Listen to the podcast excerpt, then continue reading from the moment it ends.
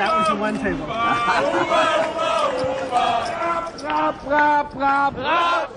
I'll say this, I prefer to the tomahawk chop.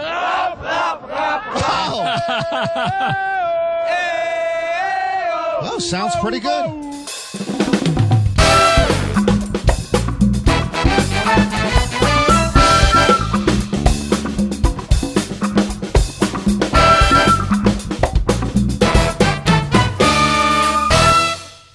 Velkommen til afsnit 6 af Pokercast.dk, podcasten. Hej Kasper. Hej Jakob. Så er det blevet tid igen, og øh, i dag har vi altså øh, en prominent gæst i studiet. Det må man sige. Det er en af de helt store pokerprofiler herhjemme. I Det- mange år. I Ja. rigtig mange år, vil jeg sige.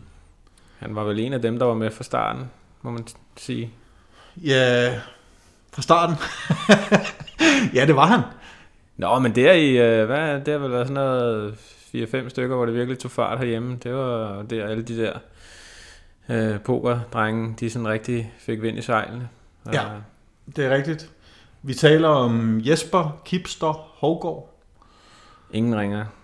dobbelt bracelet vinder, mangeårig high stakes, primært PLO-spiller, øh, tror jeg. Men det hører vi mere om, når vi øh, afspiller vores interview med ham jo. Ja, øh, ja han, han kommer jo lige og øh, introducerer sig selv lidt og fortæller lige lidt selv om, hvad han har bedrevet hen over årene. Øh, så må ikke han også lige nævne de to bracelets. Det kunne jeg forestille mig. Det har de det jo med at gøre, dem der har sådan nogen. Jeg ville i hvert fald gøre det, hvis jeg havde et bracelet. Sagde du det? Hvad med os, Kasper? Har du ude at spille kort? Jeg har været ude og spille en lille smule, ja. Øh, primært i River Club. Ja. Øh, det har egentlig været okay. Jeg er ikke rigtig kommet øh, på øh, nogen rangliste slutrunde plads, men øh, Jeg vil ikke tale om det. Jeg manglede et point for at komme i det der top 27, eller hvor meget det var. ja. ja, det er også, det er også uheldigt. Det er bare dumt. Der var jeg så noget længere fra, så jeg, jeg var ikke så ked af det. Jeg vidste, jeg ikke kunne nå det, jeg var ude at spille i fredags. Ja. Så, men jeg synes egentlig, det gik fint. Øhm, øh, ja, jeg kunne ikke lige ramme et, et, et flot træk til sidst, så, øh, så jeg måtte hjem. Hvad, hvor øver man sig på det, har jeg tænkt. Det har jeg tænkt meget over, faktisk. Jeg tror bare, man bliver ved Man bliver ved. og ved og ved Ja, og ved, og lige ja. pludselig så er den der.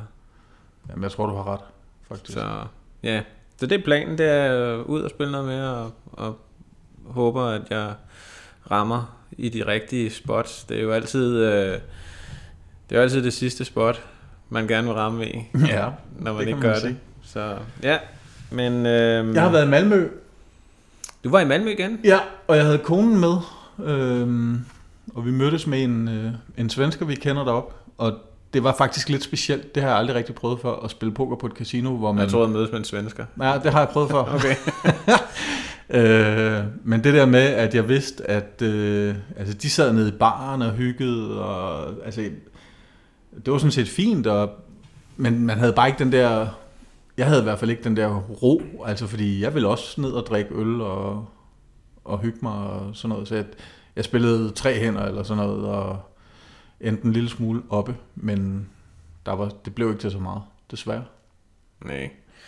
Nej, men altså, det er jo sådan, det, det ved jeg ikke, det, man skal jo helst have tiden til at sidde og kunne fordybe sig lidt i det, og hvis der står nogle andre og, kigger på en og venter, og man skal op og spise aftensmad, mm. eller mm. i baren eller et eller andet, så, så bliver det jo lidt noget, det bliver ikke helt så seriøst. Nej, det blev øh, noget rod. Jeg spillede 20 minutter, så var jeg væk en halv time, så spillede jeg 20 minutter mere, og så tænkte jeg, nej, det dur ikke. Nej. Men du nåede alligevel at vinde lidt, kunne jeg forstå. Ja, en lille smule, men det var bare fordi, jeg ramte godt. Jo, jo, men så. altså, det, det er jo mere, end man kan sige om mig til synligheden. Ja. men øh, det har du jo, det, altså apropos, øh, hvis folk ikke har, for man kan jo faktisk se lidt af det, af, dit, af din tur til Malmø. Det kan man på YouTube, og man skal bare søge på pokercast.dk. Jeg tror faktisk, det er pokercast mellemrum.dk, hvis man skal være helt korrekt. Okay. Jeg kunne ikke få .dk eller .dk, jeg ved ikke hvorfor, men det er i hvert fald mellemrum.dk. Det, jeg tror, at begge dele virker. Faktisk. Sikkert nok. Ja. Og øh, vi vil rigtig gerne have nogle øh, flere seere derinde, og nogle flere øh, kommentarer, men af den gode slags. Ja, Ikke, ikke de der perfide, øh, som øh, de der typer, som ikke har, øh, har noget liv, og som bare sidder derhjemme og synes, at alt, hvad andre laver, er noget lort. Ja. De, de må godt lade være at ja. kommentere. Ja, men øh, vi modererer det ikke lige nu. Vi lader dem stå, og så øh, håber vi, at de positive kommentarer, de overhaler de negative. ja, ja. Altså, Det kan selvfølgelig også være, at det er fordi, de der for sjov videoer, jeg nogle gange kommer til at lægge op. øh, Jeg synes, det griner nok. Ja, men jeg synes også, det er grinerne at lave dem. Ja, ja. Men, ja. Altså, men jeg har det jo sådan med sådan noget, at, at i virkeligheden, så kan man jo bare lade være og kigge på det, hvis man ikke synes, det er godt. Ja, jeg er enig. Øh, så Men, Men- men øhm, men det er jo i hvert fald en opfordring herfra at gå ind og øh, tjekke vores øh, YouTube-kanal ud og følge med derinde også. Der kommer, øh, ja, der kommer lidt en gang imellem. Øh, ikke helt så øh, fast planlagt som, som de her podcast er, men øh, når det lige flasker sig, og vi er ude, og vi synes, der er noget, der er værd at, at vise, så, øh, så lægger vi noget op. det gør vi.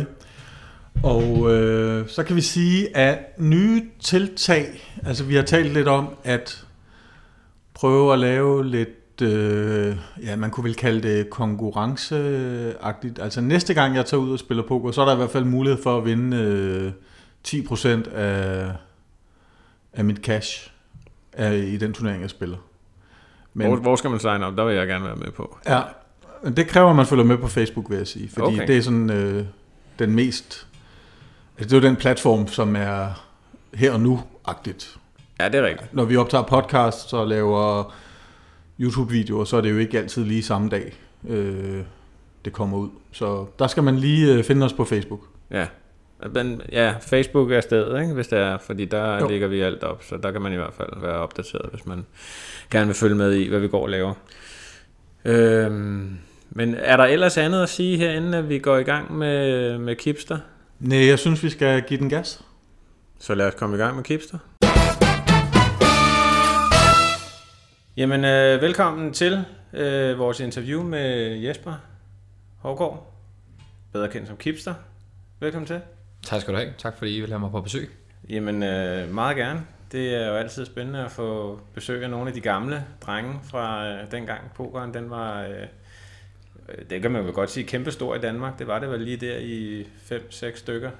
Ja, jeg tror 5, 6, 7, 8, 9, øh, der da der var fandtes pokernyhederne og øh, PNN, og der var de her forskellige nyhedsartikler, og øh, flere af de store nyheder blev bragt på, også på, på Ekstrabladet og så videre. Så der var egentlig meget godt run på pokeren dengang, men tændt for tv'et, så var der lavet Nordic Bet, øh, forskellige events, og der, der, var, der var bare meget pokerindhold der tilbage i, lad os sige, fra 5 til 9-10 stykker.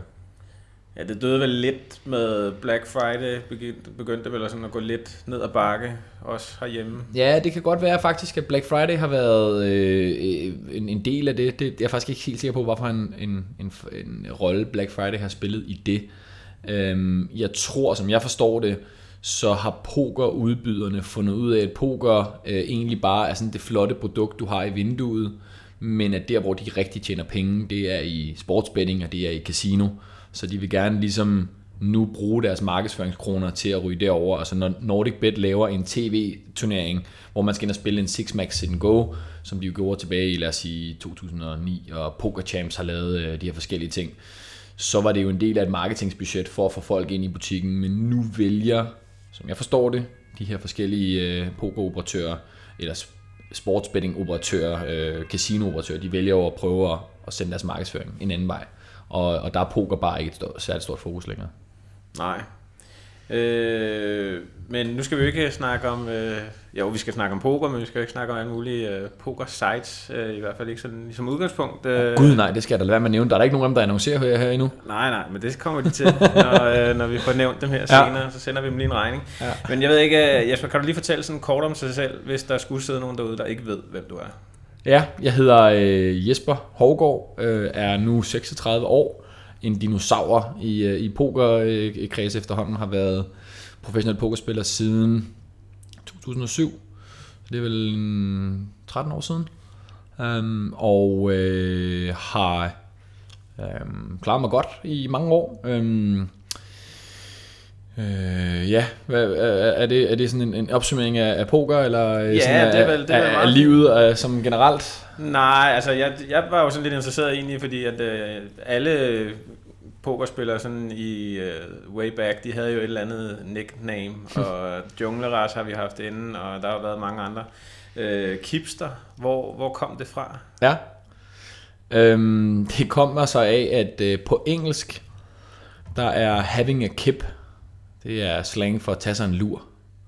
Og øh, da jeg var yngre, der de der 15-16 år, der var jeg kendt for, at jeg kunne godt lide at tage en lur. Og det var samtidig med det her Napster, det er også for stort, og så blev der ligesom lavet den der kobling, at having a kip og, og Napster blev til, at jeg var en kipster. Og så har det bare hængt ved. Det, ah, det, det, det greb jeg, og det har hængt ved i, ja, siden jeg var, altså lang tid inden poker også, da jeg var en, en 16-17 år, øh, allerede der, der, der hed jeg Kipster. Men så fik vi afklaret det. Ja, ja. Øh, hvordan kom du egentlig i gang med, med poker og, og hele det her? Var det før øh, Moneymaker-boomet, øh, eller... Lige lidt efter, tror jeg, jeg tror det er første gang, jeg bliver sådan introduceret til poker, det er i forbindelse med øh, TV2 Zulu, øh, viser øh, noget World Poker Tour. Og øh, der er en, en dansker, der hedder Gus Hansen, som øh, vinder nogle turneringer og øh, sidder og spiller lidt crazy, og kommentatorerne de er helt op at køre, og, og der får jeg ligesom, øh, det er der jeg ligesom første gang blev introduceret for det. Og så øh, på gymnasiet, der var der en hel masse, der gerne ville spille poker.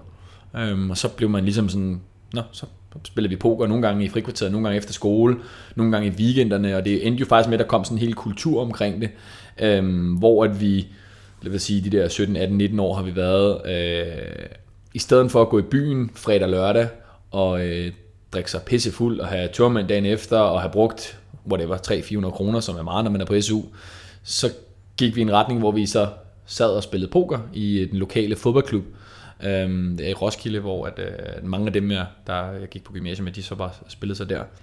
Så sad vi og spillede, og så spillede vi lidt turneringer, og spillede lidt cash game, og vi spillede nogle sit and goes, og nu blev det sådan, i stedet for, at man havde været ude og drikke sig pisse fuld, og have tørmænd øh, hele øh, resten af weekenden, så sad man og spillede poker og hyggede sig lidt med det, og øh, nogle gange så havde man jo tabt de der samme 300-400 kroner, med, ellers havde brugt i byen, men nogle gange så havde man også vundet. Og øh, det, øh, jeg fandt ud af, at jeg var, uden at være god overhovedet, så havde vi altid, min familie spillet meget kort. Øh, min mor og morfar specielt, og min far, vi har altid spillet øh, af forskellige art. Øh, 500 og øh, sådan nogle klassiske røvhuller, og alle sådan nogle forskellige spil. Så, øh, så jeg fandt ud af, at jeg var ok til det, lidt bedre end de andre per natur. Men så begyndte jeg at lære sådan undersøge lidt om det. Gud, der er der nogen, der kan tjene penge på det her. Og så begyndte jeg sådan at, at læse og studere og prøve at blive bedre. Jesper, hvor, øh, hvor, hvordan studerede man poker dengang? Altså det var jo inden der fandtes øh, podcast og YouTube og alt muligt andet. Var det fysiske bøger, eller? Ja, simpelthen.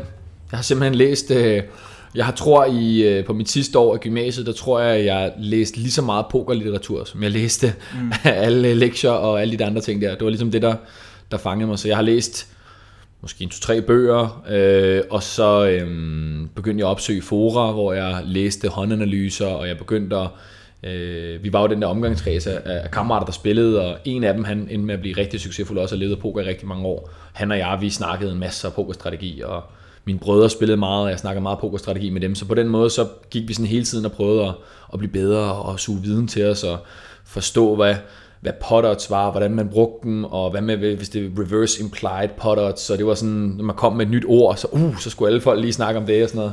Så, øh, så det var, øh, lære pokerlingoen og lære at forstå den, den strategi der, det var en, en del af opdragelsen.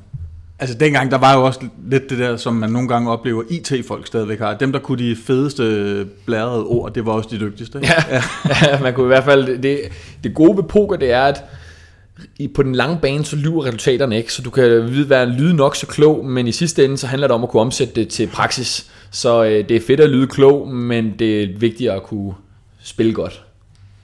Er der sådan et vendepunkt, eller sådan, sådan et øh, tipping point, eller hvad man skal kalde det, altså hvor du fra at være sådan øh, hobbyspiller, og til at du ligesom begynder at få en fornemmelse for, at nu er der faktisk et eller andet i det her, som er mere end bare øh, de der små 400-500 kroner en gang imellem for vennerne?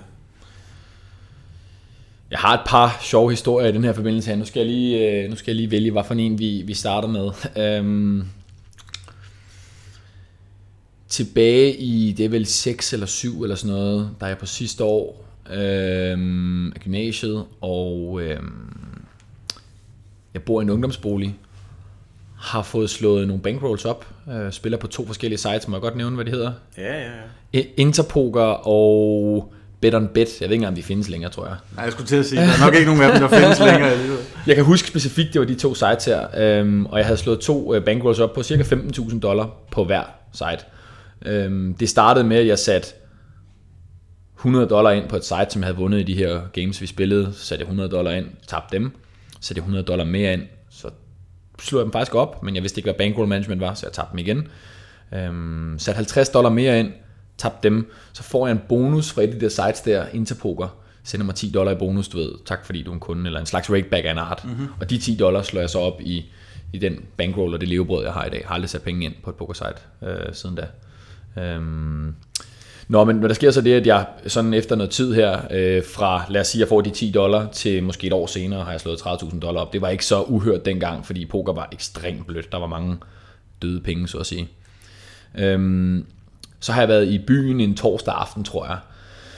Øhm, og øh, haft en fed bytur, kan jeg huske. Og jeg havde kysset lidt med hende der i byen der, så man havde sådan haft en lille crush på, og man synes selv, man var en fandens kale, ikke? Øh, men, øh, men det der med at tage hende med hjem, det var ikke lige, det var ikke lige, der var vi ikke lige helt nu, så jeg tager så bare alene hjem og er høj på endorfiner, og det hele det kører. Øhm, og øh, normalt spiller jeg ikke, når jeg var fuld, men det, det prøvede jeg lige en gang. Nu skal jeg lige tænde på computeren, fordi nu gik det jo så godt, ikke? Nu må man konge af verden. Og øh, så var ikke rigtig nogen på Interpoker, der var ikke rigtig nogen spil, kan jeg huske. Så var der på Bet on Bet, der kørte noget, jeg spillede No Limit Cash en gang. Øhm, der kørte nogle spil der på, på Bet on Bet. Øh, noget, noget, jeg kørte noget 1-2 og 2-4, som var cirka det, jeg spillede. Og øh, så tabte jeg lige en tre oplæg, har det hurtigt. Så, øh, så skal man lige se 5-10. Hvis jeg lige spiller 5-10, så kan jeg lige vinde det tilbage der. Det kan jeg lige hurtigt. Og så tabte jeg på oplæg der også. Nå, der kørte det der 25-50, det havde jeg godt nok aldrig prøvet at spille før, men jo, så hoppede vi lige op i 25-50, fordi nu var vi jo fulde, og det kørte og sådan noget, og lige pludselig, inden jeg ved det, så sidder jeg er all in på det der 25-50 bord, og taber en stor all in, og jeg tager 15.000 dollar. Hele min bet on bet bankroll er væk. Puh, jeg er ikke så over på at lægge sig i, i sengen der og lægge sig til at sove, fordi puh, det var sådan, altså, og det kunne jeg jo slet ikke sove. Altså, man var helt sådan, gud, jeg har lige tabt, lige tabt 15.000 dollar. Det var jo Det alt er også en chat, trods alt. Ja, når altså min samlede net worth at that time var de to gange 15.000 dollar plus 100 kroner, eller så havde min eget, det var alt, hvad jeg havde øh, dengang jeg havde, altså taber de næste 15.000, så er det altså, så ved jeg ikke engang, hvordan jeg skal få mad. så skal jeg vente til der SU næste gang. Nå, i hvert fald så øhm, lidt, lidt panikslagen, prøver at lægge mig til at sove. Og øhm, kan jeg ikke. Lige over tænder computeren igen. Er der noget på Interpoker? Det lyder som en god beslutning. Ja, det er i bagklogskabens lys. Nu må vi høre, hvordan historien Ja, ender. ja, men, ja, øh, ja, ja. men sådan, når jeg tænker på det nu, så skulle jeg nok have lavet være med overhovedet at spille til at starte med. Ja. Og du ved, når man laver en fejl, og så, laver, så laver, kommer der en masse følgefejl, så det er sådan en compounding uh, error, jeg bliver ved med at lave her. Men, øh, men jeg, der er så ikke nogen spil, gudskelov, på Interpoker. Nå. Der sidder godt nok en fyr og venter på 40-80 pund. Heads up. Han sidder altid og venter på det største bord. Der er ingen, der tør spille ham. Han hedder Matthews. Øh, det er hans navn, M-A-F-E-W-S, Matthews. Jeg husker det meget tydeligt. Jeg har så senere fundet at han hedder Rory Matthews, og jeg har senere mødt ham in real life, ja. og fortalt om den her historie her. Øhm, jeg, jeg ender så med, jeg skal ikke spille med Matthews her, det ved jeg godt, og så lægger jeg mig over og sover igen. Jeg kan ikke sove. Nu er jeg også blevet ædru, og jeg sidder der og sådan, hvad fanden, jeg har tabt halvdelen, jeg har tabt halvdelen af mine penge. Hvad gør jeg? Nå, over igen. Matthews, skal vi se på det. Så jeg sætter mig ind på det der bord der, og buyen er 8.000 pund, kan jeg huske meget tydeligt. Det er ikke engang punden næsten er dobbelt af dollaren, så det er sådan noget med, at jeg lige præcis ikke har nok til et fuld. Jeg tror, jeg sætter mig med 7.600 og et eller andet skævt beløb. Helt, alt hvad jeg har. Og så går vi i gang med at spille. Så det er hele din bankroll, du har Alt. Nu har jeg det hele inde. nu? Okay. Jeg har lige tabt de første 15.000 dollar, halvdelen af min bankroll på Bet Bet. Nu har jeg den anden halvdel inde på Interpoker, all in. Og vi, vi spiller lidt frem og tilbage, og det, det, det bølger lidt, og øhm, så kan jeg huske en meget specifik hånd, hvor... Jeg afbryder dig lige. Var Ja. du vant til at spille heads up? Nej, slet ikke. Det var sådan noget, var det full ring eller? Slet ikke. Det, jeg, spillede, plejede jeg, at jeg, spille, spillede, six, jeg spillede Six Max. Ja, okay. Øhm, Six Max, og men dengang, der tænkte man ikke så meget over, om det var heads up, eller Nej, det var, det nej, var sådan, nej, nej. hvis der var tre ved bordet, så var der tre ved bordet, og hvis der var seks ved bordet, så var der seks ved bordet, og nu var der, var der bare én. Ja. Så nu må vi jo i gang. Jeg var overhovedet ikke specialist i heads up, og har aldrig været det siden heller. Øh, men nu var det ham, der var, og nu skulle vi i gang. Så øhm, og det bliver så til, at, øh, at Matthews og jeg, vi, øh, vi spiller. Jeg kan huske en hånd, hvor at han åbner, og jeg trebetter, og jeg kan ikke helt huske stack sizes, eller sådan bets, men det er sådan noget med, at han åbner til 2 eller andet, og jeg var trebetter til 800 måske med 8. Han caller, så kommer floppet 864 øh, regnbue. Mm. Det er meget godt flop, når man har trebettet med 8. Så ja. Det, det er lidt over middel. Ja, det er fint. Så vi stikker, jeg stikker lidt ud, og han betaler. Og så kommer der en 10'er på turn. Og så siger jeg check. Og jeg ved ikke, jeg, måske, jeg, jeg kan huske noget med, gud, hvis han er 9-7, hvis han er 9-7, ja, så er det slut, så er jeg færdig. Ja, ja. Så jeg tjekker, og så tjekker han bagved. Og så kommer der en 8 på river. Til 4 af slags. Lækkert. Det var dejligt godt. Ja. Og så stanger jeg så en lille smule ud. Lad os sige, jeg stanger 1600 ud i, hvad der nu ligger i potten. Øh, måske 4000 eller sådan noget. Hvor efter han racer alt, hvad jeg har, minus sådan noget 5 pund eller sådan noget. Altså han racer, laver et kæmpe overbet race. Jeg har fire ens. Trykker selvfølgelig direkte på all-in-knappen, og han instant folder. Så han var bare ude og bluff race mig der på den, øh, han mente ikke, jeg kunne have en 8 af det spot der, så han bluff racede, og jeg vinder en kæmpe all-in mod ham. Øj, hvad sker der? Og så spiller vi lidt videre faktisk. Nu han ikke lige kalder de sidste 5-10 pund, bare han lige for at se, hvad du havde. Han skulle ikke se, hvad jeg havde. Det. han var godt klar over, at så hurtigt til den all-in kom, der var han godt klar over, at der er ja. minimum full her.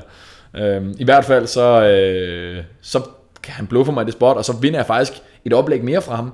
Og, og lidt til, og så taber jeg så lidt tilbage, men alt i alt, så ender jeg faktisk med, at jeg startede, da jeg kommer hjem fra den bytur, der er min bankroll på 30.000 dollar, og da jeg vågner næste morgen, der er den på 45.000 dollar. Så, jeg, mm, ja, det, så det var en god beslutning. jeg, endte, jeg endte med at lave min største vindende dag på det tidspunkt, klart i en kæmpe brændert, og altså, jeg havde det hele på linjen, jeg kunne have tabt det hele, ja, ja. hvem ved, måske havde tingene set anderledes ud i dag.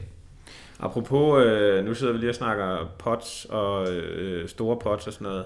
Øh, hvad er din største pot egentlig? Jeg er ret sikker på, at min største pot er en, jeg spillede ned i Rosvadov øh, for fem år siden, inden at Kings jo udviklede sig til det her store casino, som det er i dag. Øh, hvor at... Øh, spiller en, øh, en, en, en meget sjov hånd med en gut, som hvis man følger med i de der streams, der kører dernede fra nu, så, så kender man måske ham med Renato, som øh, er en, øh, skal man sige, det vi kalder en recreational spiller. og øh, det her, det var langt inden, og at jeg der har været dernede, jeg har været til, jeg har været i Berlin og spille øh, World Series of Poker, så kører jeg til Tjekkiet og spiller på det her Kings Casino, som jeg har, lad mig fortælle, findes. Det er meget småt stadigvæk.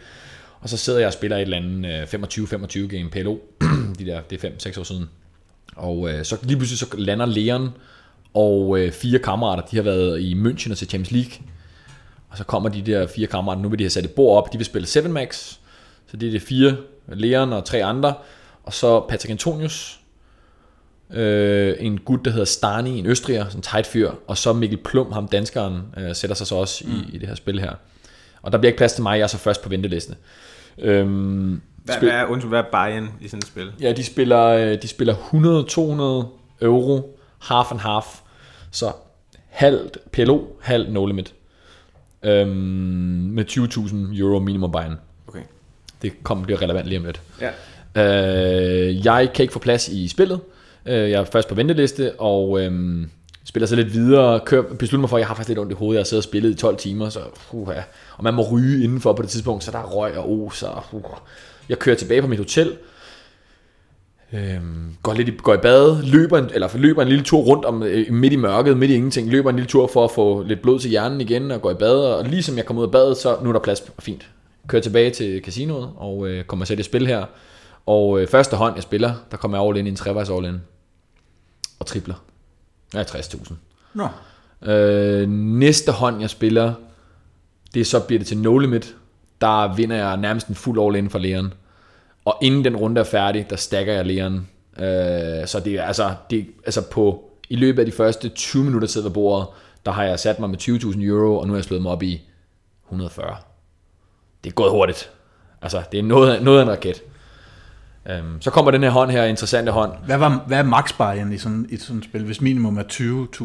Der er ikke noget max buy Det er der ikke. Nej. Er der nogen af dem, der sætter sig med flere hundredtusind? Altså, ja, ja. ja. Eller dækker du, du dækker ikke dem alle sammen, når du sidder med 140 i sådan et spil? Øh, det, ja, der var helt sikkert nogen, der sad med lignende. Øh, Okay, hun, okay. Mellem 100 og 200, tror Ja, jeg, var okay. meget standard ved spillet. ja. Ham danskeren Mikkel Plum, der spillede, han havde købt sig ind med 20, og han havde blindet sig ned i 17, tror jeg, ved at sidde og, og være ret, ret stram. Øhm, men, øh, men, men Mikkel og jeg har så faktisk byttet nogle procenter på forhånd. Byttet 20 procent. Og det bliver også lidt relevant for, for historien hen ad vejen.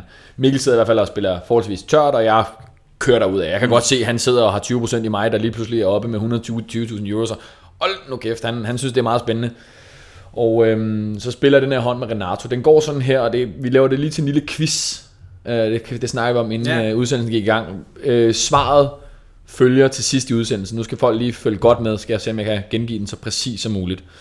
Der sker det her, vi spiller 100-200, nu er det en, en Omaha-runde. Øhm, Renato, vores ven, han, øh, han øh, caller i midtposition for 200 euro. Jeg sidder på knappen med S dame 10-5.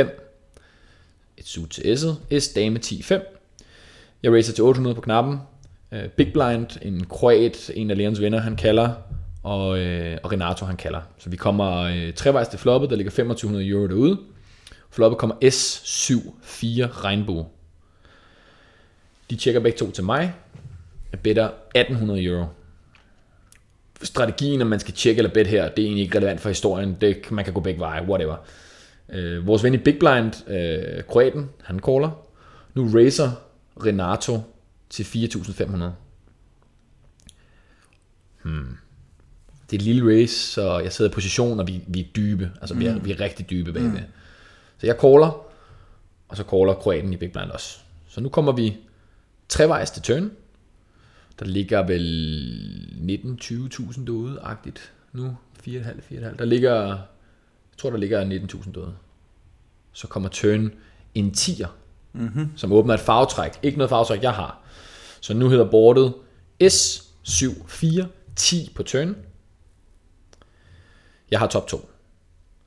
Tjek for Kroaten i Big Blind. Renato better småt igen. 6.500 ind i en stor pot. Og det er lidt atypisk for, hvordan han ellers har spillet. Du ved, det er meget sådan på potknappen, og ikke det her underlige. Mm. Det føles lidt mærkeligt. Jeg kigger lidt på ham, og kigger på hans stack, og jeg vil egentlig gerne have ham der i Big Blind ud. Han skal ikke have lov til at sidde og draw Nej, til en nej. eller anden straight draw gratis, ja. whatever. Det er, strategien er ikke så vigtigt. Faktum er, at jeg racer til 19.000 euro.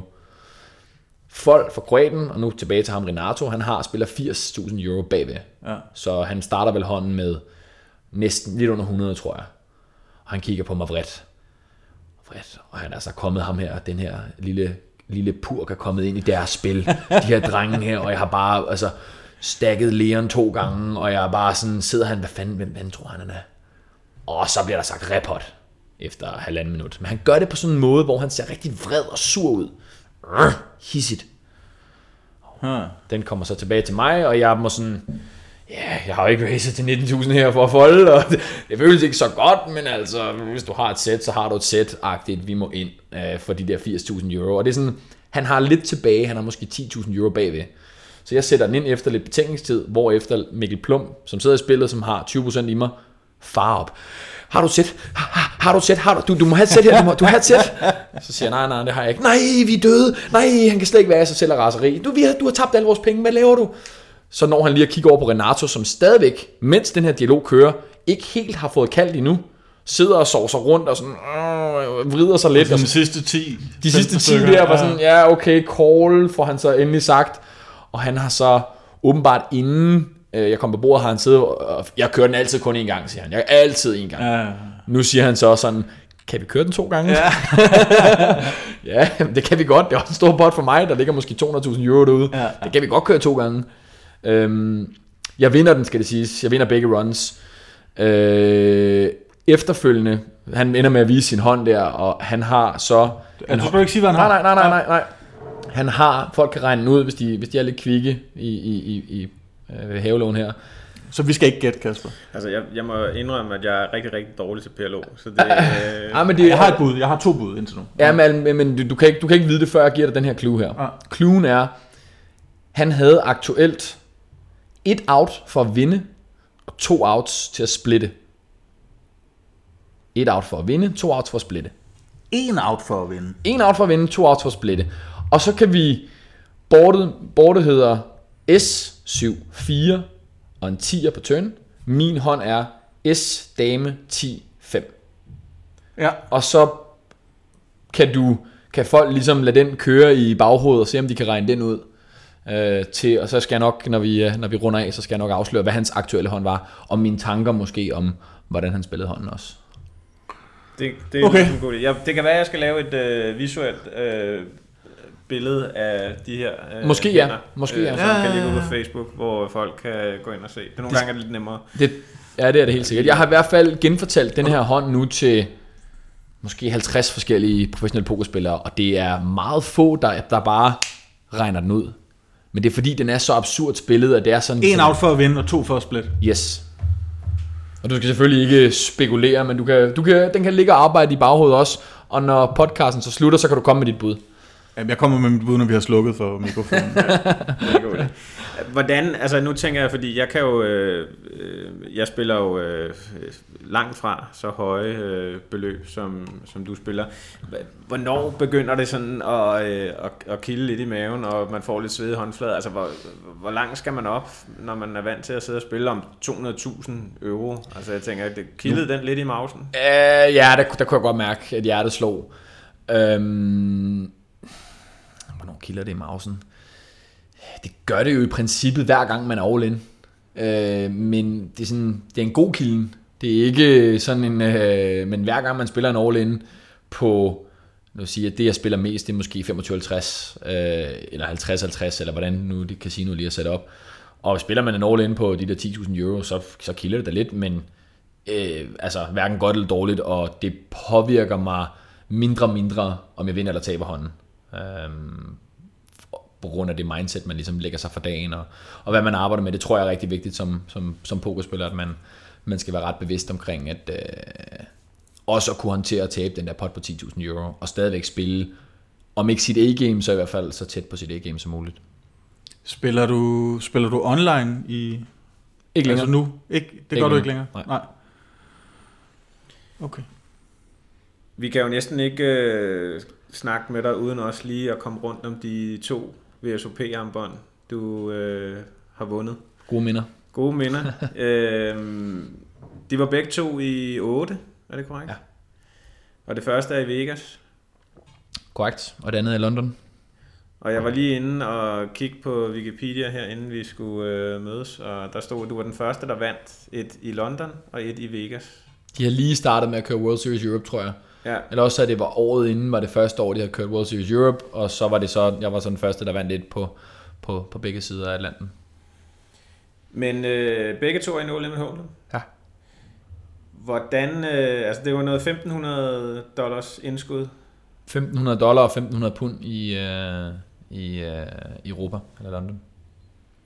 Fortæl lidt om den oplevelse. Jeg tænker, det må have været, altså det er jo stadigvæk øh, lige der omkring, hvor du er gået professionelt. Og, Ja, øh, i historien, forhistorien er, at jeg i 2007 tager til øh, Vegas sammen med en gut, jeg har lært at kende øh, lidt, vi har chattet lidt online, en gut, der hedder Dennis Plejdrup, øh, Dassi. Øh, på det tidspunkt øh, formentlig Danmarks bedste pokerspiller. Øh, spillede de allerhøjeste spil, der var på fuld tilt, og ekstremt succesfuld. Øh, og vi tager afsted i 2007, og Øh, jeg suger rigtig meget viden til mig fra Dassi. Jeg lærer ekstremt meget. Han lærer mig blandt andet at spille PLO, øhm, men også hvordan hans tilgang til turneringer er. Og øh, den dag i dag skylder jeg ham en stor tak, hvis du lytter med til det her, Dennis, så skal du stadigvæk vide øh, et kæmpe, kæmpe stort tak for, at han var villig til at dele ud af, af sin viden dengang. Øh, tager afsted så øh, året efter det i 2008, øh, og på, i en mellemliggende periode har jeg brugt den viden, som jeg lærte der i 2007 på den tur. Der er også nogle historier fra 2007, men, men lad os bare springe det over og gå direkte til, at jeg så, øh, det går rigtig godt online der i 2000 perioden mellem 7 og 8, og kommer så afsted i 8, og der går jeg målrettet efter, nu, nu, nu skal den have, nu skal vi vinde armbånd. Og øh, jeg tror, jeg spiller en 6-7 turneringer, før jeg så får et, et, et godt deep run i, øh, jeg kan ikke huske, hvad jeg det er, men sådan cirka midt i serien. Og øh, vi kommer til dag 3, og øh, på dag 3, der har jeg, det er jo som alle, det er jo det alle pokerspillere, når man genfortæller sådan noget, det er alle, det, det alle drømmer om. Med 27 mand tilbage, tre borde tilbage, der har jeg vel en lidt lige omkring average, måske lidt under average stack. Så kommer der en sekvens på cirka en time i et level, hvor jeg får S'er fem gange. og jeg får all in action fem gange. Og holder alle gangene. Og holder fem gange. Sådan. Så er grundstenen ligesom bygget til, at, at det kører derfra. Jeg kan huske, sådan lidt, jeg kan høre fra et af de andre brugere, der du ved, man, man er all in call, og så kigger de andre på de andre brugere lige over og siger, is it that Danish guy with aces again? Ej, det er Ja. også voldsomt jo. det var voldsomt, og det var øh, selvfølgelig et... Øh, altså, en, en hver kunne have, kunne have re-raised de S'er og, og, og fået pengene ind. Det er ikke, fordi jeg var, var noget unikum, og så havde de andre tilfældigvis hænder, der kunne komme all in også. Øhm, det var bare ekstremt god timing og heldig på det rigtige tidspunkt, og det gjorde så, at jeg kom på finalbordet øhm, som chipleader. Øh, som vi så spiller på, er det dag, er det dag 4, vi kommer tilbage til? Det er jeg faktisk lidt i tvivl om. Øhm, men i hvert fald så kommer jeg til på finalbordet som chipleader. Og øh, det går godt fra start. Der er en anden ved bordet, som er dygtig, og som spiller lidt tilbage på mig, og jeg starter så for så firebettet ham rimelig tidligt, kan jeg huske, med Kong Game Off, og så er han færdig med at lege med mig. Nu spiller, og jeg slår derefter bare alle ud på strip. Øh, vinder alle flips, altså løber ekstremt godt. Øhm, mm. Men vinder er bare sådan en finalbord, hvor det hele bare kører på skinner. Og vi kommer til heads up, mig og ham gutten der, som er også er en, jeg kan faktisk ikke huske, hvad han hedder nu, men en, en, en online chef, som jeg tid, siden har spillet med masser af gange på nettet øh, i, i diverse turneringer. Vi kommer heads up, jeg har 5,8 millioner chips, og han har 700.000.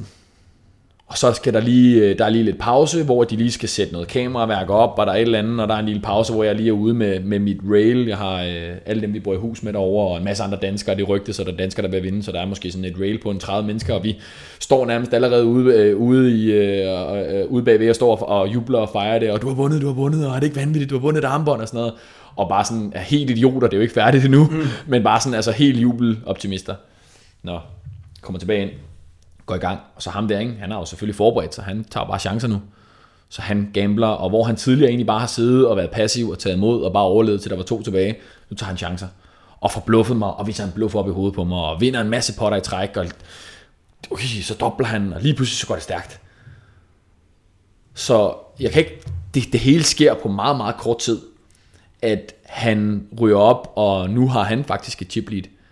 Og så kommer de så og siger fra, øhm, fra turneringsarrangørerne, så siger de, "Jamen, der er faktisk øh, scheduled en pause nu, en dinner break nu, øh, men altså, nu er der jo alle de her tilskuere, og streamen den kører, og vi ikke bare spille videre. Nej, tak.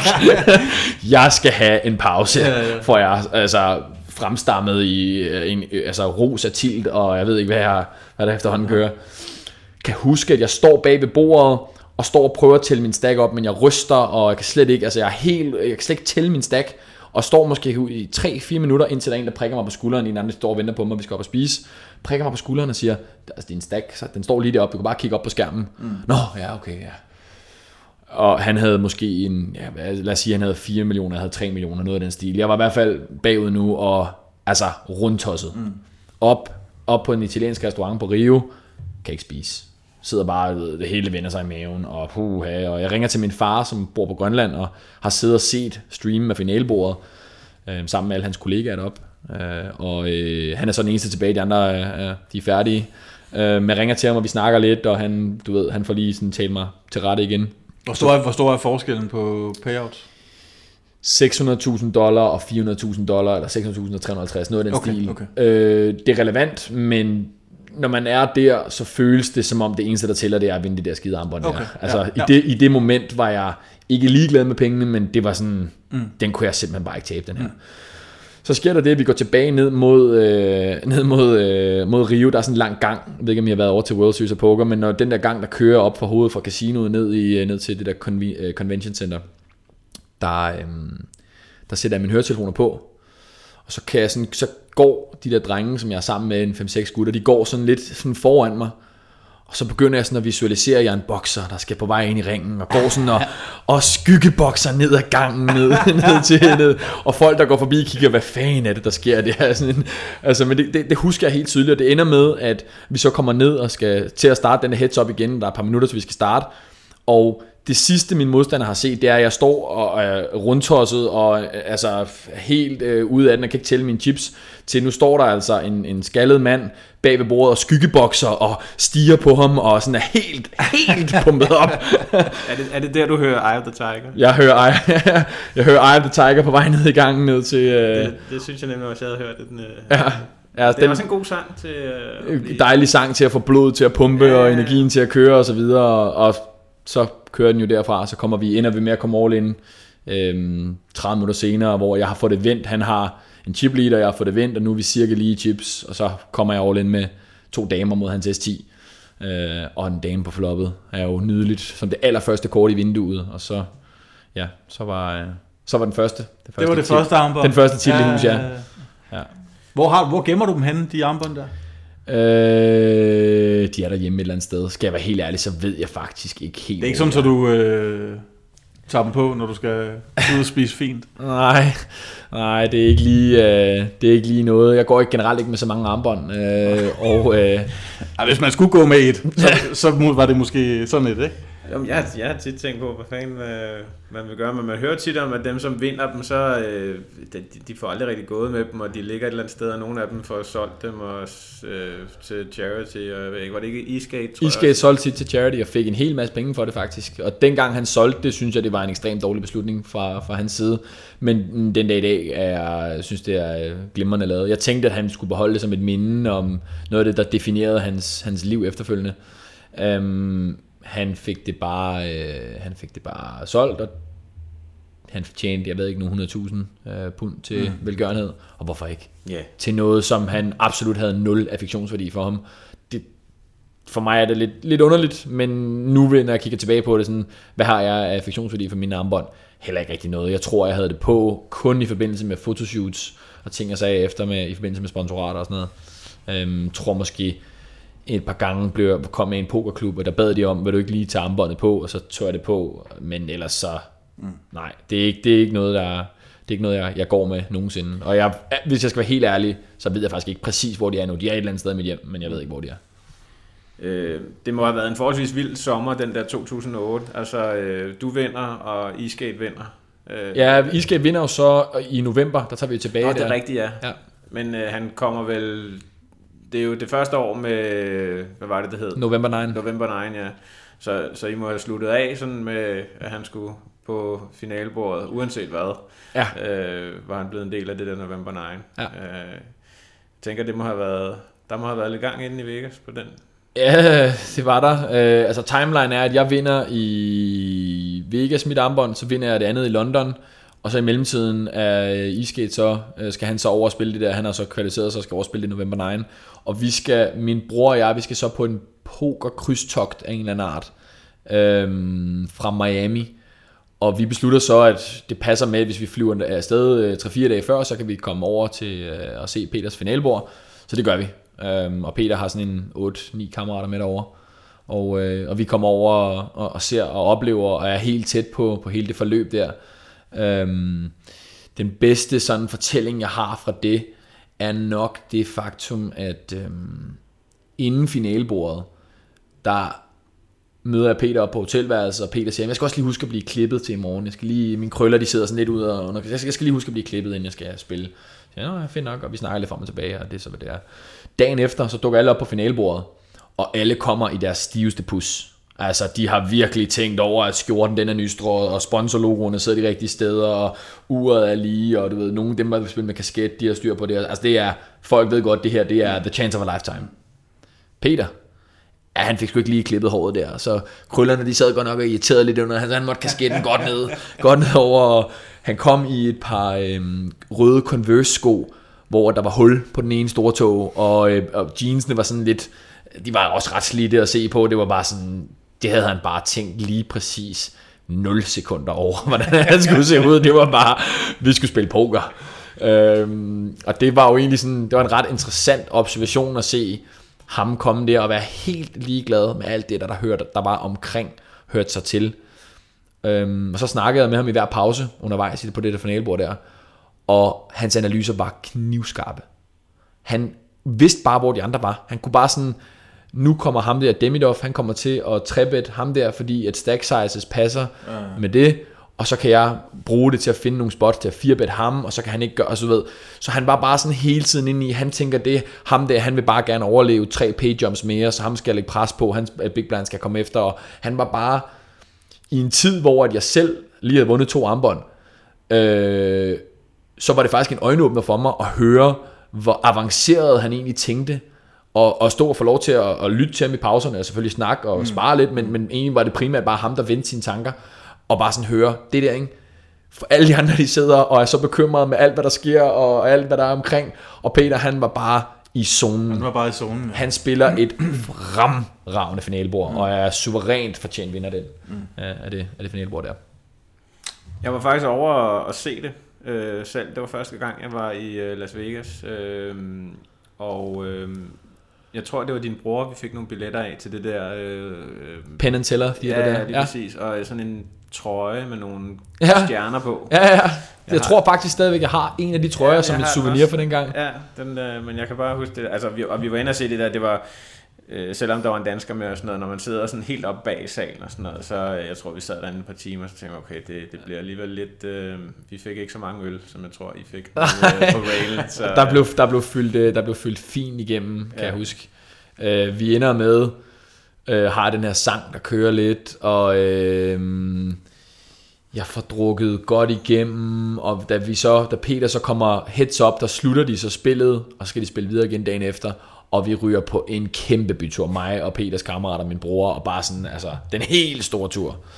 Og øh, dagen efter skal han op og spille. Jeg har så mange ture, men jeg kan næsten ikke være i mig selv, men jeg ved jo, jeg er nødt til at, sådan, at få slæbt mig afsted, og kommer måske et kvarter for sent, og altså, jeg er presset af den der bytur der. Min stemme er helt væk. Jeg har råbt og skrevet den ind. Jeg kan slet ikke, den der sang, som jeg ligesom cheerleadede, øh, eller hvad man siger, den, den, den kunne jeg bare ikke synge. Jeg var helt, altså, jeg var helt parkeret. Øhm, og øh, ja, så vinder Peter det der finalebord der, og det er sådan lidt en mærkelig fornemmelse, sådan en surrealistisk oplevelse. Mm. Jeg kan huske, jeg er inde og kommenterer, da den sidste hånd bliver spillet, der er en eller anden, der er en, der har, øh, jeg kan ikke huske, hvad det er til, men der er en eller anden, der kommenterer noget stream af en art, som jeg er inde og kommenterer på, og da han så vinder, så løber jeg ud, og jeg sidder med min hæse stemme, og, og vi farer ud, og, og råber og skriger og danser, og, øh, og det, var, øh, det var en vild oplevelse. Det var, det var meget, meget vildt at være tæt på det, sidde helt nede på railen og, og være så engageret i det. Øhm, så jeg var jeg har helt sikkert øh, haft en bedre oplevelse med det, end, end du havde i sin tid. Nå, jeg havde en fin oplevelse, men, jeg, men det var, du ved, altså, øh, det var, jeg tænker, det var mere spændende at stå helt op foran, øh, fordi ja. poker kan jo godt være en lille smule kedelig, hvis man sidder og sådan øh, ja. udefra. Selvom at det var et spændende setup, og det var sjovt at være i det der, det der kæmpe teater der, der var fyldt med mennesker fra alle de forskellige øh, øh spillere, havde jo hele deres rail med, som sad op bag. Og, og nu var det jo det første November 9, så jeg vil faktisk lidt sige, at øh, vi var også lidt med til at skabe den kultur, der var omkring det November 9, i forhold til, at vi sang, og vi havde lavet trøjer. Det der med de der trøjer, det var noget, jeg fandt på en uge, inden vi skulle afsted. Gud, nu skal vi overse det der. Jeg får sgu lige lavet nogle trøjer, og så de er jo pissegrimme i bund og grund, øh, men det var noget med nogle stjerner, og så havde jeg forestillet mig, at hvis der var mørkt derinde, og så kunne man, de der stjerner, de skulle sådan lyse op, og It's in the Stars, øh, Peter Wins, øh, sådan noget af den stil, jeg, jeg ved ikke, altså super grimme og kitsch, men et eller andet sted meget sjovt at, og, og Jesper, jeg, kan sælge den trøje for 100.000. du kan prøve. Jesper, hvis, øh, hvis nu du ikke måtte sige dig selv, hvem bliver så den næste danske vinder af main event? A main event, det, det er jo... Eller lad os sige den næste bracelet, bracelet vinder så.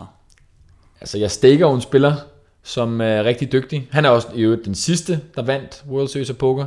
Så, eller et bracelet, så jeg håber, han bliver den næste, der vinder. Um, Max, det var også P, det var også PLO event. Max Klostermeier. Ja, ja, ja. Så jeg håber rigtig meget, det bliver ham. Ja, det er klart.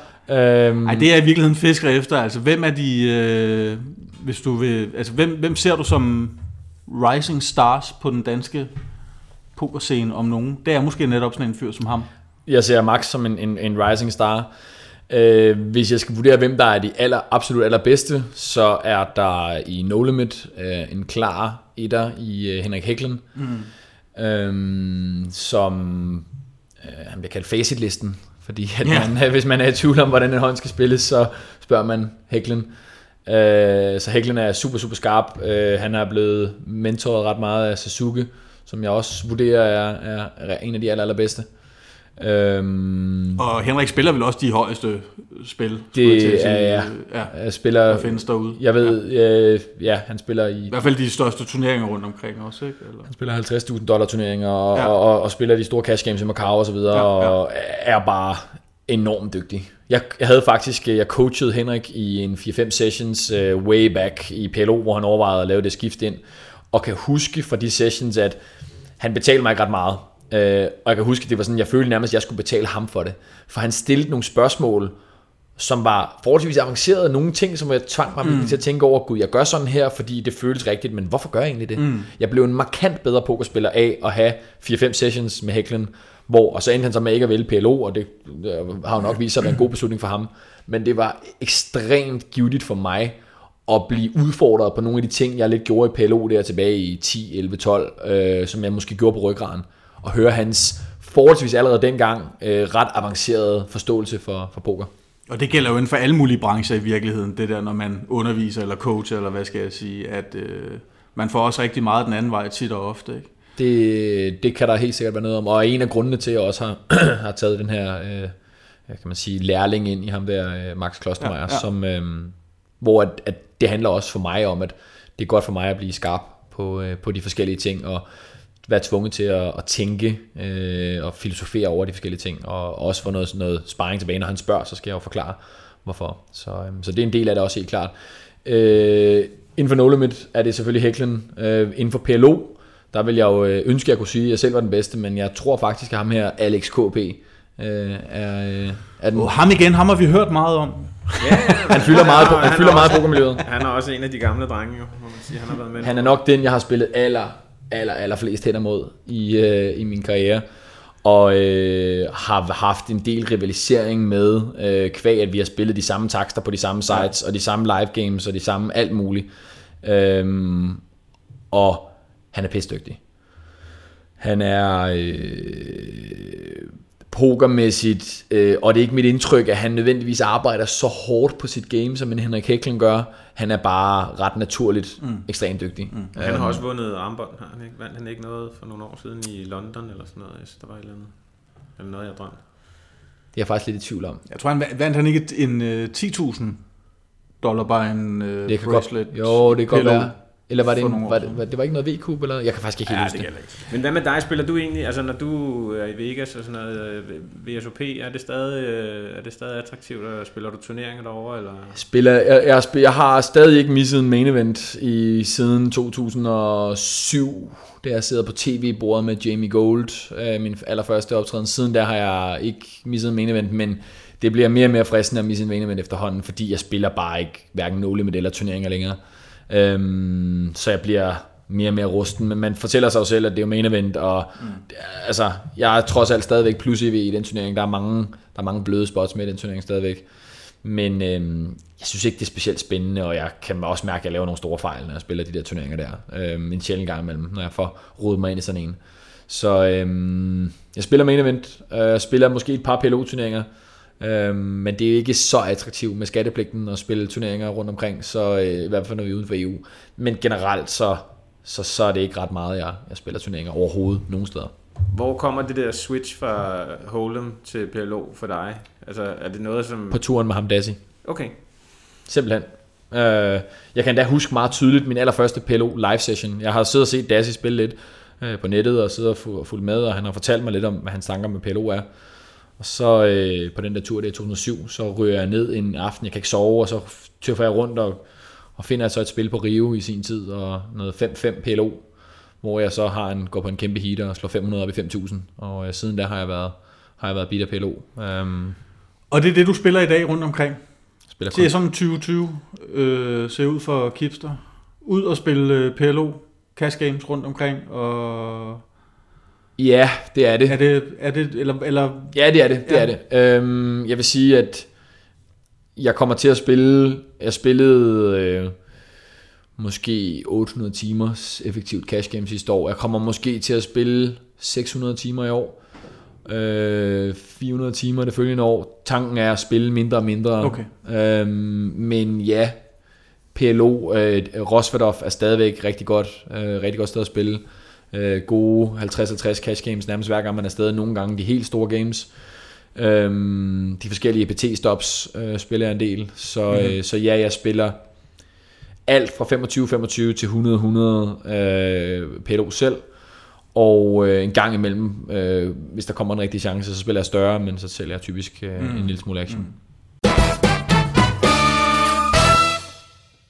Jesper, betragter du stadig dig selv som øh, professionel pokerspiller? Ja, det gør jeg. Øhm, men lad os sige, lad os kalde det deltids professionel pokerspiller. Øhm, jeg beskæftiger mig også med en masse andre ting, og synes, det er rigtig fedt at gå til og fra pokeren. Øhm, jeg tror, en, en, en stor fejl, som rigtig mange pokerspillere, øh, de gør, professionelle pokerspillere, det er, at de, de har kun pokeren. Så pokeren kommer ret meget til at øh, være hele deres identitet. Det vil sige, når det går godt, så er man jo på toppen af verden. Men når det så går dårligt, så begynder man lige pludselig at have rigtig svært ved at håndtere det, fordi man ikke har noget andet at falde tilbage på. Og øh, der fandt jeg ud af, måske for en 5-6 år siden, at det bare var rigtig godt for mig at have noget sport ved siden af, som jeg gik rigtig meget op i, og have øh, nu her nogle forretninger ved siden af, som jeg går rigtig meget op i. Og øh, det giver mig ligesom det der naturlige outlet, så når jeg ikke lige gider at spille poker, så lader jeg bare være. Øh, I 2020, nu er vi, hvad har vi i dag? Vi er i slutningen af februar. I 2020 har jeg spillet nærmest ikke. Øh, jeg har nærmest ikke spillet en hånd. Næsten to måneder. Og jeg har så beskæftiget mig med andet været på ferie og, øh, og lave nogle andre ting. Øh, så nu fortalte jeg før, at jeg spillede 800 timer sidste år. Øh, det er ikke specielt meget for en professionel pokerspiller. Øh, og det bliver mindre og mindre, og det tror jeg helt klart er en, en del af den, sådan, øh, mine fremtidsplaner.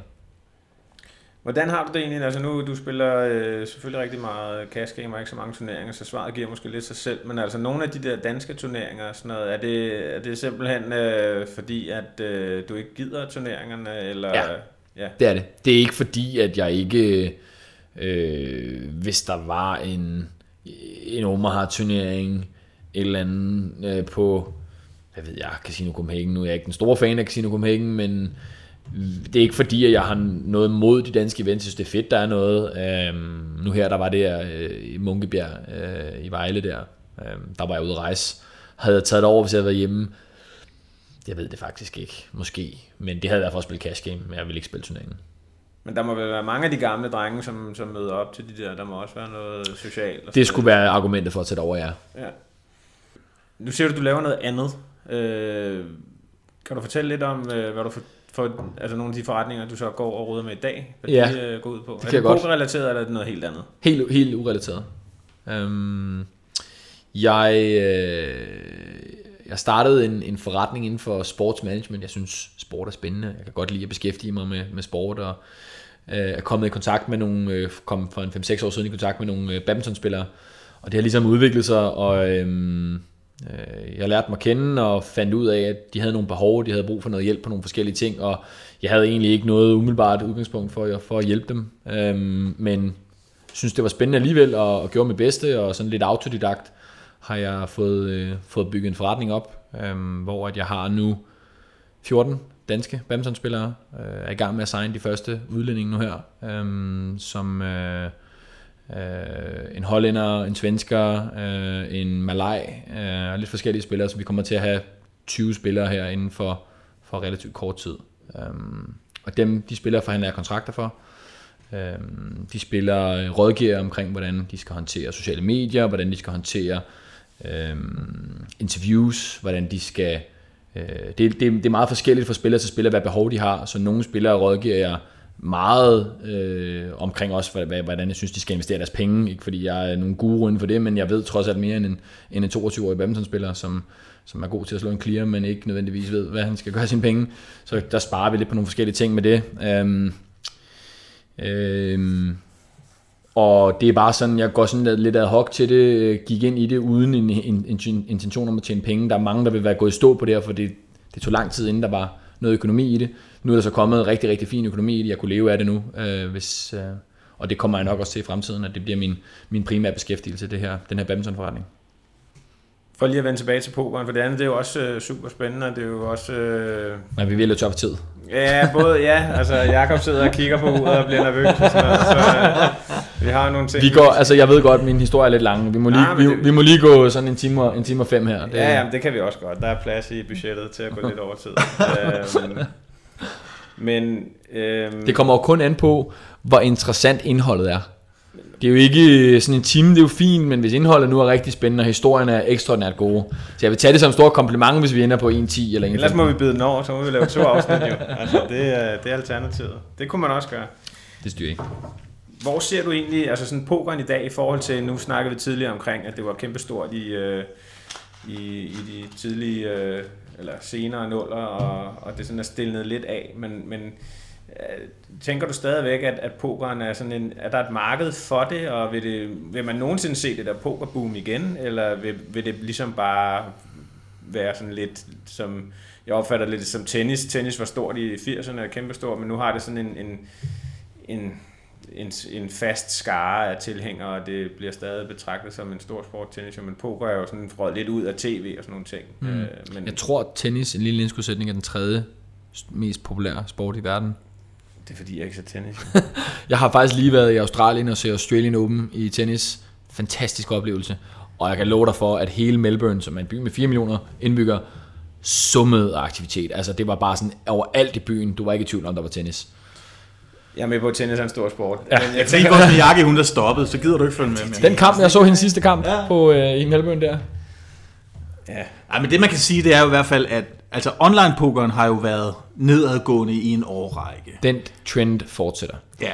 Og den trend fortsætter på grund af robotter og kunstig intelligens og alt det her, som stille og roligt øh, begynder at fylde mere og mere. Det er min klare overbevisning, at, at online-pokeren, man kan stadigvæk man kan stadigvæk godt tjene penge på online-pokeren, øh, men man kan tjene færre og færre. Det er kun de allerskrappeste, der kan klare sig. Og øh, eksisterer online-pokeren stadig om fem år? Jeg er i tvivl. Det kommer, altså man kan sige, der er i hvert fald nogle ting, som man ikke øh, selv har nogen indflydelse på. Det kommer jo an på, hvad der sker på nogle af de asiatiske markeder, og på nogle af de amerikanske markeder og sådan noget. Ja, det måske. amerikanske marked er klart den Ja. største Ja. potentielle driver. Øh, Det amerikanske marked er, så vidt jeg ved, ved at åbne stat for stat. Præcis. Øh, Og det er selvfølgelig en potentiel second wind til, Ja, ja. til, til online pokerindustrien.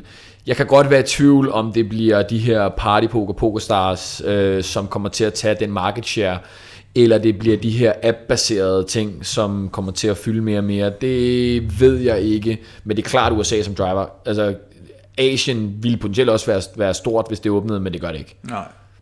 Men jeg synes til gengæld, at, og, øh, og det har vi også talt med nogle af vores andre gæster om, at altså, i Danmark tror jeg, at live-pokeren faktisk går opad. Altså i, i flere år i træk har der været flere og flere deltagere, altså de slår rekord til DM i poker hvert år, og har Mm. gjort i, i nogle år i hvert fald. Mm. Øhm, Tallene til World Series er heller ikke helt uh, lave. Der, er, kommet, der er masser af mennesker, der præcis. spiller. Og, og herhjemme er der jo, øh, der popper af og til øh, nye pokerklubber op. Øh, både lovlige og, og nogle, der er knap så lovlige selvfølgelig, men altså Gråzone. ja, gråzoneklubberne. Ja. Ja. Øhm, men, men mit indtryk er i hvert fald bare, at, at livepokeren måske finder en form for renaissance og kendte vlog, altså poker, YouTuber, streams, alt muligt andet, der er med til at skabe noget interesse. Mm. Jamen, jeg føler lidt, at du har stillet et spørgsmål, som du selv har svaret på. Jeg er faktisk fuldstændig enig. Nå, men det var bare det, jeg skulle bare lige have det bekræftet. Ja. du er klog, Jacob. Du er så klog. Jamen, du har ret. Øh, Mit indtryk Men er, det leder mig til det egentlige spørgsmål. Ja, tak. Fordi hvis nu man sidder som øh, recreational pokerspiller, man, øh, man kører i den lokale klub og spiller en 300 kroners turnering en gang imellem, eller kører til Malmø og spiller 10-10, eller øh, til London og spiller 1-2. Hvad, hvad vil dit råd være til, til sådan en person i 2020, hvor man ikke bare kan åbne en eller anden pokerklient og printe penge? Hvis man vil dels ikke så meget udvikle sit spil, det må man, der må man studere, men, men hvad vil din råd være til, til de unge, typisk personer, der sidder derude og er i starten af deres pokerkarriere? Øh, er det unge mennesker, som drømmer om at komme til at leve af det, eller er det unge mennesker, som... Altså, det kommer an på, hvad man Ja, vil begge med det. dele måske. Altså, Mit, du- du- vigtigste, mit vigtigste råd til unge mennesker, der gerne vil leve af det på sigt, det er at studere en fandens masse, og bruge en masse tid i de her solver, og få spillet en masse hænder. Det bedste sted, du gør det, det er online. Selvom det er tough, så få spillet en masse hænder online, få lagt en masse volumen. Øh, find øh, nogen slags strategi med, eventuelt find en coach. Øh, det er vejen frem, hvis du skal være god. Mm. Vil jeg anbefale unge mennesker i dag at prøve at, at jagte drømmen om at blive professionel pokerspiller? det er i hvert fald noget sværere, der er, der er færre, der kommer til tops. Dengang jeg ligesom slog mig op tilbage i 7, 8, 9, 10 stykker, der var jo altså mange hundredvis af professionelle danske pokerspillere. Mit Ja. bud er, der var givetvis måske 1000 professionelle poker, danske pokerspillere, ja. i hvert fald 500. Det er der ikke i dag. Nej. Der er meget færre. Så det er blevet en meget hård øh, branche at, øh, at overleve i. Og øhm, Det, snakker vi, det har vi også snakket om før, altså det der med altså, øh, sponsoraftaler og sådan noget. Du fik jo nærmest smidt dem i nakken, når du... Øh, Det har jeg selv oplevet at få dem smidt i nakken, så, så ja, det, det, det gør man helt sikkert, men det er ikke engang så meget, det er jo kun lige for, lad os sige, den øverste promille, som fik for, for sponsorkontrakten smidt i nakken, men for en, for en ung person, faktisk, nu nævner du selv det her med, øh, med, med YouTube, jeg tror, at øh, hvis man gerne vil noget med sin pokerkarriere, så kunne man passende vlogge om sit, øh, om sit forløb, bruge nogle af de her... Øh, nogle af de her nye værktøjer, nogle af de her, YouTube er jo effektivt din egen tv-kanal, hvor du, hvis du har noget interessant på hjertet, så brug det som et, et medium til at, at forklare, hvad, det, hvad du gerne vil med, mm. med, med din poker, og, og, og, og fortælle andre om den oplevelse, du har, for der vil helt sikkert være andre, som er i samme situation som dig, som kan drage øh, nytte og råd af dine erfaringer. Så det synes jeg er en interessant mulighed. Det er der ikke rigtig nogen, i hvert fald i Danmark, der har grebet. Der er selvfølgelig masser af, af poker-youtubere øh, andre steder. Øhm, Jeg, ellers, jeg, jeg kender et par stykker, der har nogle... Øh, ja. ja, jamen, jamen, altså, vi har jo... Øh, altså, vi har jo en kanal, hvis der er nogen, der skulle være i tvivl om det. jo. Men det er jo dem, også, lad os da plukke den. Hvad, hvor finder man den kanal henne? det er også på YouTube. Øh, Hvad hedder den? Hvor, hvor skal man søge på? Pokercast øh, mellemrum.dk det. Pokercast mellemrum.dk. Ja. Glimrende. Ved du hvad, hvor mange abonnenter har I? Vi har 38. I morgen har I 39. Yes, det, er, virkelig- det er stærkt. Hold kæft, det godt. Øh, jamen, øh, jeg tror, at øh, tiden desværre er ved at være udløbet, men vi skal jo altså lige øh, have afsluttet øh, en snak, vi havde tidligere omkring en øh, ret interessant hånd, du har spillet i Rosford. Ja, Og nu har folk jo haft lidt tid til at tænke over det. ja. Øh, jeg er, må indrømme, jeg er helt blank på PLO, så jeg vil ikke engang komme med et bud, men øh, Jakob, du øh, har siddet og set øh, meget tænkende ud over en længere periode nu. ja, det har jeg. Og øh, jeg synes, vi skal lade Jesper fortælle... Øh, Du vil ikke komme med et bud? nej, Nej, det er. Godt. Jesper? Øhm, Renato, vores ven her, øh, han har to outs til at vinde, og et out til at splitte. Og øh, hans to outs til at, øh, til, at, til at splitte, det er selvfølgelig øh, S-dame, som jeg også har i min hånd. Kommer der en dame, en af de to sidste damer, så splitter vi med S-dame. Så er vi jo bedre end den nuværende S10, jeg har. Og så har han et out til at vinde, og øh, hvad kan det være? Der er jo kun én kombination af muligheder. det må så være femmeren. Bingo! Ja. Bingo! Du er mere end bare et, klogt, øh, et, et flot ansigt. Nej, men... øh, men altså, det, det, jo, det virker... Altså selv for en, der øh, kun spiller PLO, når han er fuld og skal lave raketter på nettet, så, altså, så virker det jo helt absurd at skubbe så mange big blinds til midten på...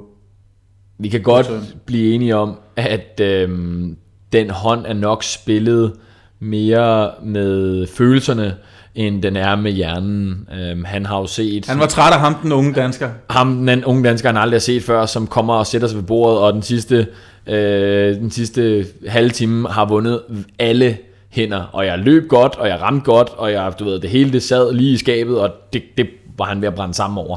Nu kom jeg her i deres spil, øh, ind udefra, og nej, nej, nej, det kunne han, det, kunne han, det stod han ikke til. Øhm, Men Så- det lyder, som, det lyder som en god aften i Rosvedov.